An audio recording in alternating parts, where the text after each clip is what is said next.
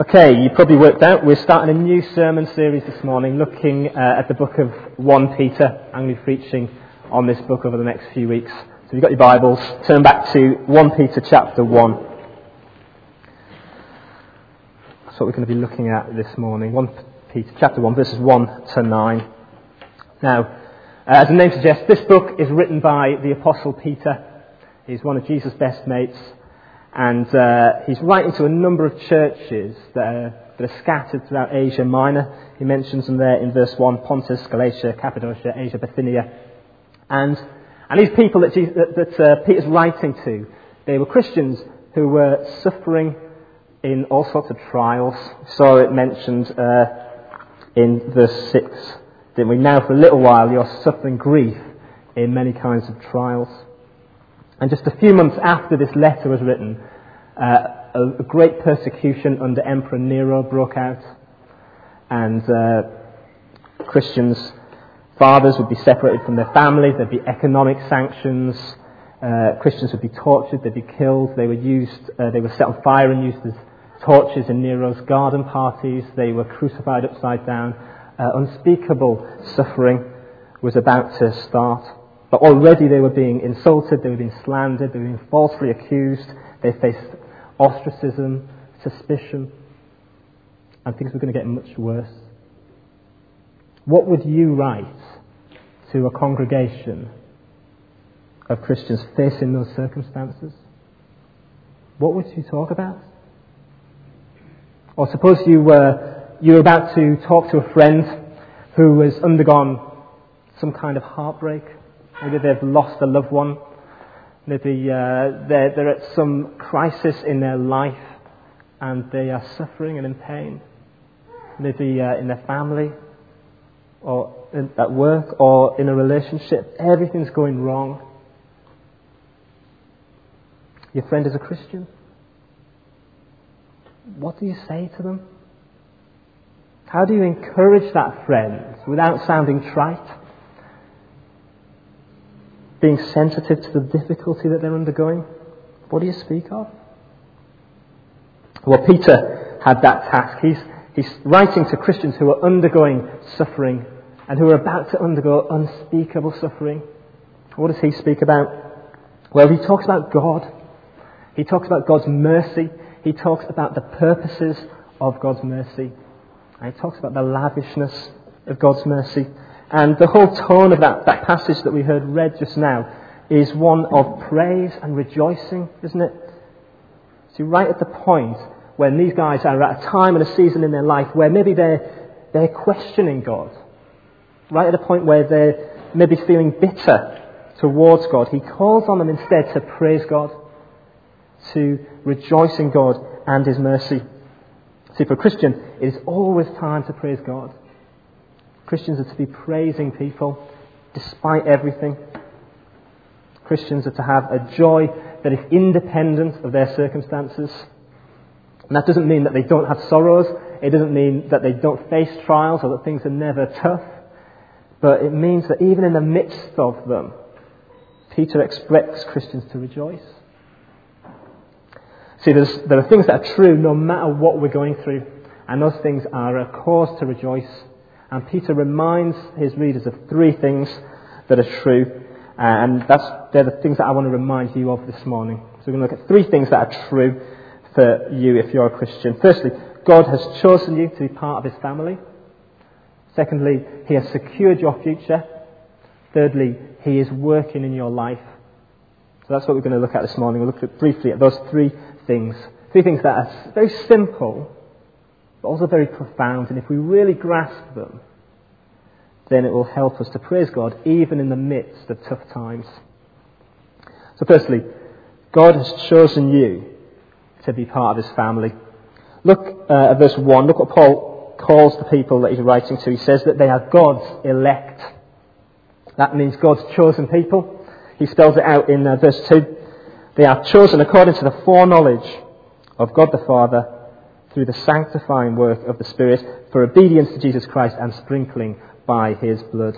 So Peter wants to remind them that God has chosen them to be part of their family. He's got a purpose and a plan for them.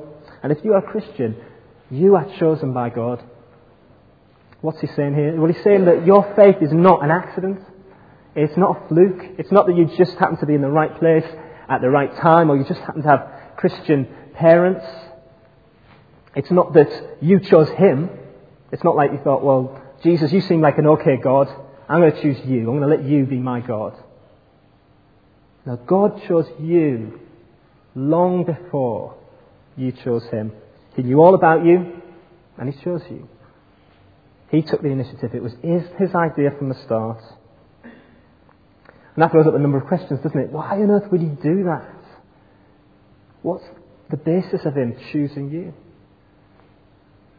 Well, it's not because of anything that you've done. It's not because of how good you are, but because of who he is. It's not based on your performance or your goodness, but it's based on his grace. Brian was explaining what that word meant earlier, wasn't he? It's, it's about God giving us something that we don't deserve, giving us it completely free. We don't deserve it, we haven't earned it, but He gives us it anyway. So God chose you. Did you deserve it? Not a chance. Are you good enough to be in God's family? No way. He just chose you. And that's good news. You'll never earn it, you'll never deserve it, you'll never be perfect enough. It's just God's grace. The creator of the universe says, I want you to be in my family. What an encouragement that is to people who are suffering, to people who are struggling. See, these Christians that are, that are undergoing hard times, that are undergoing persecution, they need to be reminded more than anything else that God loves them. And so Peter, right at the start, begins with God's unfailing, eternal, incomprehensible love and commitment to them as his people. You are loved before the foundation of the world. God shows you he is He's eternally committed himself to you in such a way that he brings all the force of his sovereign power to bear for your eternal good. No matter what's going on in your life. No matter how hard things are, if you are a Christian, then long ago God committed himself to you. He chose you to be in his family. And maybe some of you are hurting deeply. Maybe some of you are, are facing a tough week. But just as God chose you before you were born, He brought you, brought you here today. He wanted to remind you of this that no matter what happens, He chose you. He's committed to you. He loves you. Secondly, God has secured your future. Look what Peter says in verse 3.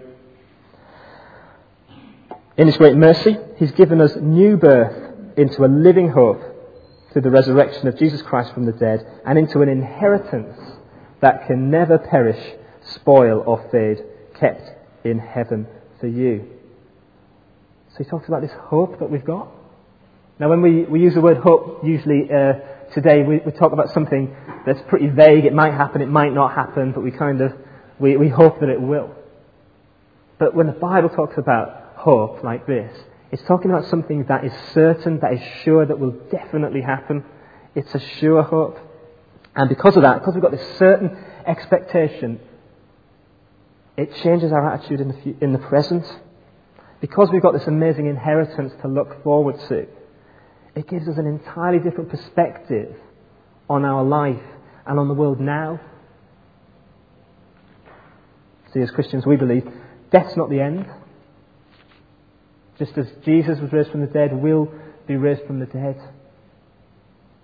that we'll enjoy the new creation with God, that there'll be no more tears, no more heartbreak, no more sadness, no more pain or suffering. We'll enjoy the full consummation of God's blessings in our lives. And what Peter wants to emphasize is, is the complete security of that uh, inheritance. Look how he describes it. He says it will never perish, it will never spoil, it will never fade. It is kept you. It's certain, it's secure. It's not going to be like so many pension schemes that, that promise lots, but by the time you get to retirement age, you find it's not really worth anything. It's not like when you, you know, you buy a new laptop and it's really exciting for the first few weeks and then after six months it's obsolete and you think it's naff. What, what does this world offer that isn't temporary, that doesn't fade, that doesn't get corrupted or wear out? But our inheritance is not like that. It's so much better than anything this world has to offer. And what's more, Peter says it's being kept safe for you. So look again at verse 4. An inheritance that can never perish, spoil, or fade. Kept in heaven for you, who through faith are shielded by God's power until the coming of the salvation that is ready to be revealed in the last time. So Peter says, You are shielded by God's power. How secure is that? You are being protected by the God of the universe. The phrase that's used there uh, carries the idea of being kept under guard. God is keeping you under guard. You're kept from escaping and you're kept from attack. Both of those are important. Nothing that can come against us can, uh, can jeopardize this hope. No suffering, no trial, no hardship. But also, we can't escape.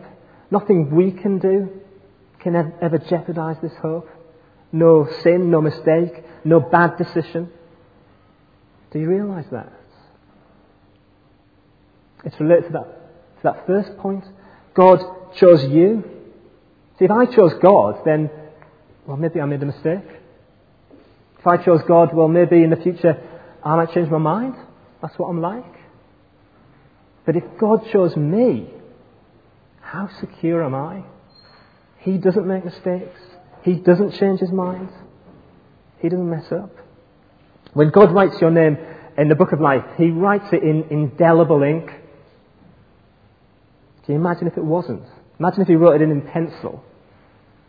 imagine if it wasn't uh, based on grace, it was based on our good works. So if we were good enough, he'd write our name in, in pencil. But then we, we sin so he, he rubs it out. But then we, we repent and we turn back to him and he writes it back in again.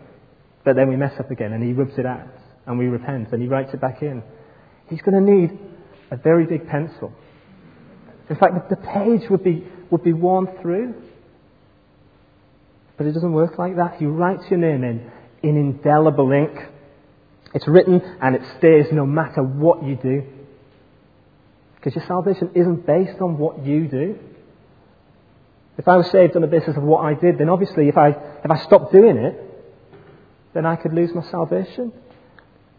But you're saved on the basis of what Jesus did. He's done it all. And on the cross he said, It is finished. It's done and it can't be undone. If you think that you can lose something that God has chosen to give you, then you don't understand grace. It can't be taken from you. Jesus himself says about his people, no one can snatch them from my hand. No matter what we're going through, he will not let us go. Those of you uh, who were here last week will have heard Karen uh, tell some of her story. And it, it, was, it was clear that she knows the truth of this. Despite all the, the suffering and the hardship that we, she went through, she was able to testify that God did not let her go. Even when she felt she couldn't hold on, well, it wasn't down to her to do the holding. And no matter what you go through, no matter uh, how you feel, no matter how weak your faith is, no matter how big your doubts are, if you're a Christian, God will not let you go. See, God has secured your future. And thirdly, God is working in your life. Look at verse 6.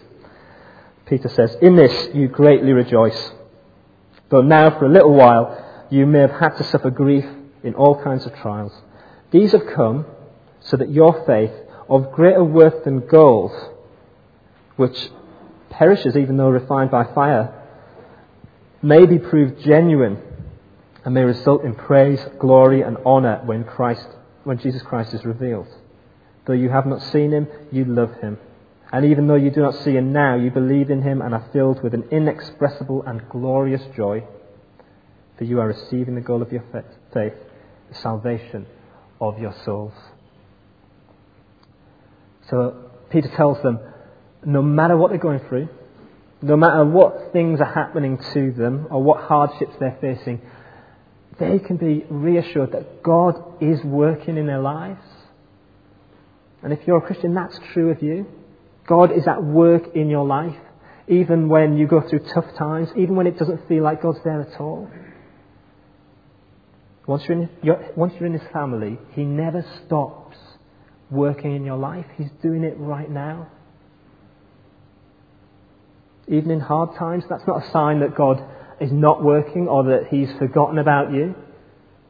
On the contrary, Peter says, they have come so that your faith may be proved genuine. And the image he uses is, is the image of refining gold. So if we, if we want to purify gold, we heat it up.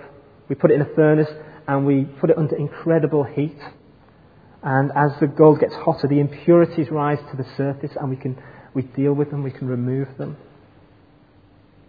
And we're willing to do that because the gold is so precious. We want it to be as pure as possible. And Peter says that your faith is far more, far more valuable than gold. And as we go through tough times, when the heat is turned up on our Christian lives, God is using it to purify us. God is using it to refine us, to, to prove the genuineness of our faith.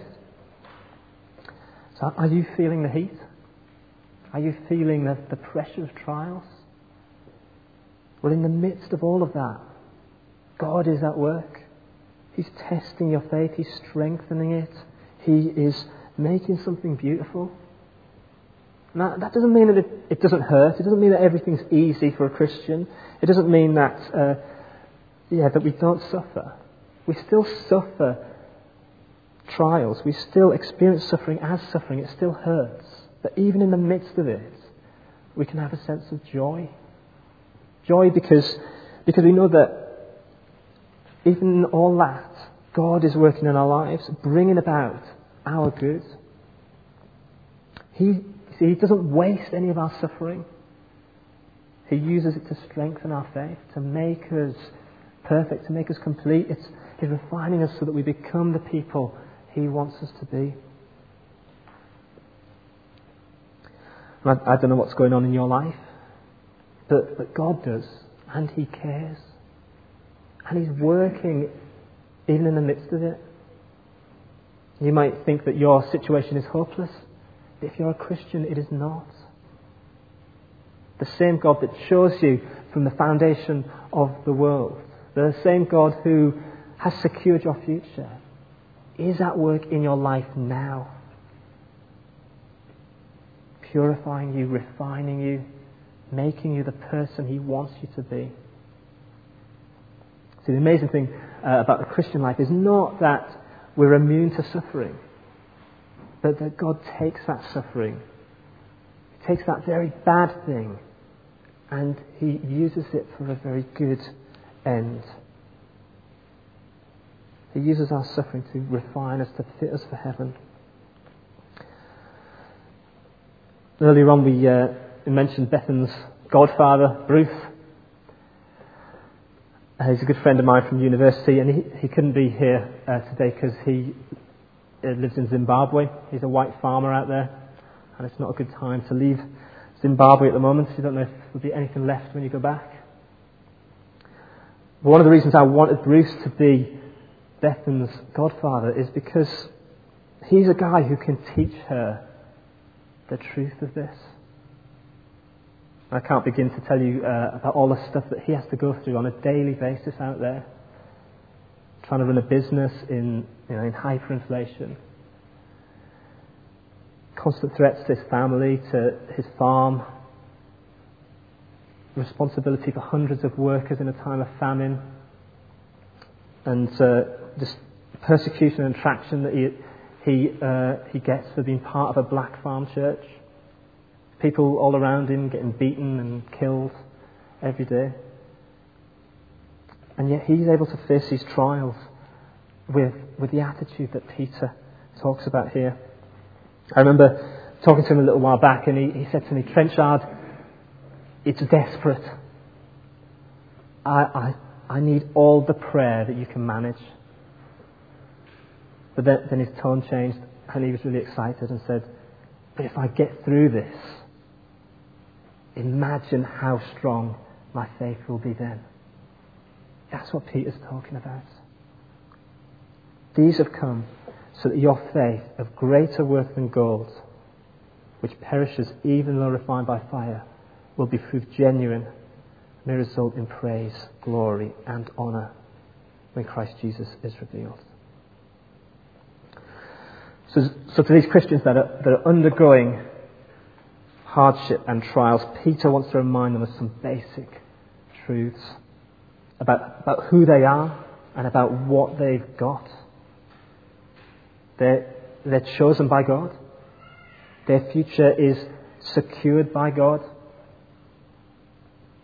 And God is at work in their lives, bringing about their good.